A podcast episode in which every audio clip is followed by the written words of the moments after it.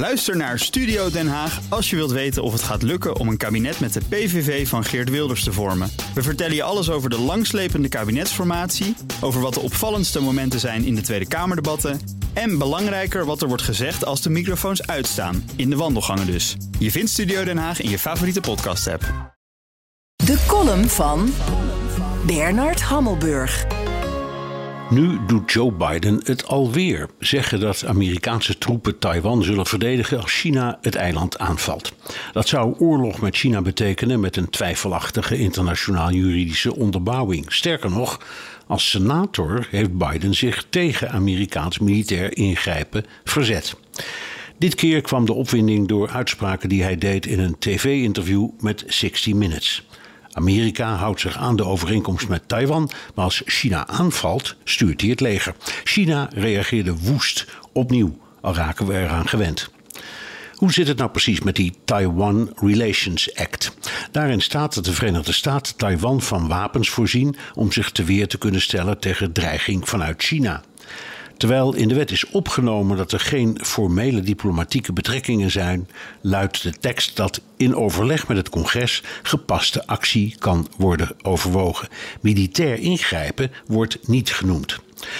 George Bush Jr. zei in 2001, ook in een tv-interview, dat hij welk middel dan ook zou inzetten om Taiwan te verdedigen, dus ook de krijgsmacht. Senator Joe Biden reageerde met een opinieartikel in de Washington Post waarin hij haar fijn uiteenzette dat de Taiwan-wet niet kan worden gezien als een vrijbrief voor het sturen van troepen. De kronkel in het verhaal is de erkenning van het één-land-beginsel dat stelt dat China en Taiwan bij elkaar horen. Het is en blijft moeilijk te begrijpen dat de westerse landen, die allemaal zeggen zich druk te maken over Taiwan, China niet de diplomatieke middelvinger geven door het eiland als onafhankelijke staat te erkennen. Nu spreekt Biden met dubbele tong tegen China.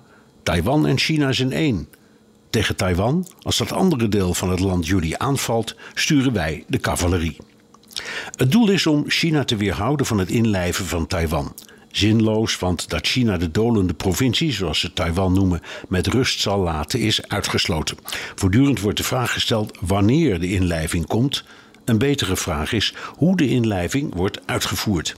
Niet door een invasie, al is het alleen al omdat ook China aan Oekraïne ziet hoe lastig dat is maar wel met een blokkade van het luchtverkeer en de wateren rondom het eiland. Amerika stuurt dan ongetwijfeld vliegdekschepen, maar komen die echt in actie? Het is ijdele hoop om daarop te rekenen. BNR ben je altijd als eerste op de hoogte van het laatste nieuws. Luister dagelijks live via internet. Bas van Werven. En heel langzaam komt de zon op rond dit tijdstip. Je krijgt inzicht in de dag die komt op BNR, het Binnenhof in Nederland en de rest van de wereld. De Ochtendspits. Voor de beste start van je werkdag. Blijf scherp en mis niets.